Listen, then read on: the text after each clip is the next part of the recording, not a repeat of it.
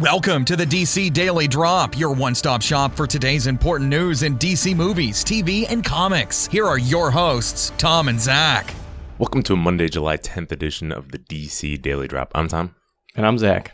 And to kick off the news today, with it being a Monday, we'll do a little bit of Wonder Woman box office talk. Just some interesting stats I found. It's now over $745 million worldwide, which uh, passes Suicide Squad. Uh, it's at around 369 domestically. So yeah, still chugging along there, and it still hasn't opened in in Japan, where Suicide Squad made 15.6 million and Batman v Superman made 16.5. So hopefully these numbers continue to rise. Uh, but domestically, it's the number 10 superhero film ever now, and the number two origin film uh, domestic total behind the 2002 Spider-Man film. And worldwide, it's the number three solo superhero film debut behind that Spider Man film and Deadpool, which is at 783 million. And it has a, a chance to top that. So pretty cool. And the DCEU has now passed $3 billion in its first four films. Not not a bad uh, landmark to hit.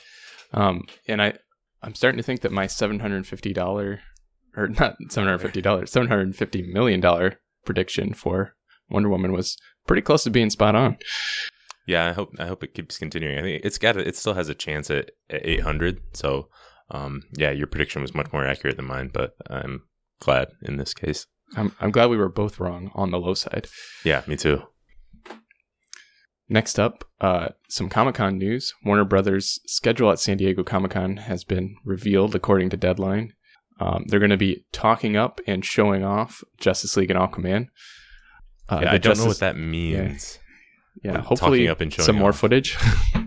I'm guessing that means, um, a, you know, I think we all expect a Justice League trailer, but I wonder what they'll have for Aquaman. Uh, if that will be talking up, showing off, and showing off doesn't necessarily mean footage, although it could mean footage, but it could also mean concept art or just showing off Jason Momoa standing there. Exactly. With That's, his shirt off or something. Just like that would hey, probably be enough for most people. I, I swim in the water and I and I swim fast. Yeah. I mean, I think it would be pretty interesting just to see like some behind the scenes of the special effects that they're doing. Uh, but yeah, yeah, like you said, we'll probably see some concept art or something.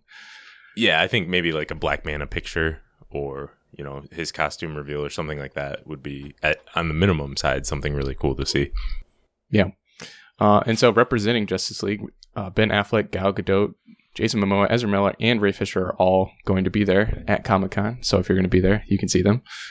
Yeah, Henry Cavill's not listed there. I would be surprised if um if he's not there, but I mean maybe not. Maybe they're going to pretend he's not. I think it's kind of funny. I saw the the press release for this or or whatever it was, and they don't mention Superman anywhere. They mention you know those five actors. Don't mention Superman anywhere. But then I think they're contractually obligated to mention Superman created by Jerry yeah. Siegel and Joe Shuster. So, so like they have to include Superman in the press release, even if they try to pretend he's not going to be there or something. No, he's not going to be there, but just in case, this is who created him. right. Uh, so it's going to be in Hall H on Saturday, July 22nd, 11:30 a.m. PST, which is 2:30 p.m. Eastern Standard Time over here. Uh, it's going to be a two-hour presentation, and only part of it is DCU, obviously it's going to probably be a pretty big part of it since it's Comic Con and that is a big part of Warner Brothers. Uh, but they're also going to be showing off some of their other stuff, including including Ready Player One, which I'm excited about. That's unrelated to this, but it's a it's a good book. You should check it out. Yeah, it sounds interesting, and Blade Runner and that kind of stuff. If you're interested in that, but I, I know there's some talk about the, like Twitter struck a deal to stream some of this panel. It it's there's been live streams of Comic Con for several years now. Rarely do they stream anything interesting, right? uh, like the stuff you like the the big stuff that you would really want to be there for. They usually don't stream that. Um, so I I would be surprised if this panel streamed, but uh, it's possible. Yep. Uh, and then just ramping up, there's also some. Uh, looks like there's gonna be tons of DC TV. We covered that uh, before this. There's gonna be a, a lot of different um, a lot of presence from the DC TV shows there, and some comic book panels is obvi- obviously at Comic Con. Yeah, that makes sense. But usually the you know the movie stuff is what people really look forward to with Comic Con. And the last thing today is a little bit of TV news from the world of Supergirl, and it is that Erica Durance is going to be joining Supergirl for season three in a recurring role. She's actually going to be replacing Laura Benanti, who played Alura slash Astra on the show. She's uh, Benanti is busy with other projects in New York, I believe, and that doesn't make it very easy to film in Vancouver. So I, I guess I guess this character is going to have a pretty big role. Kara's mother is going to have a pretty big role, or else they wouldn't have bothered to recast.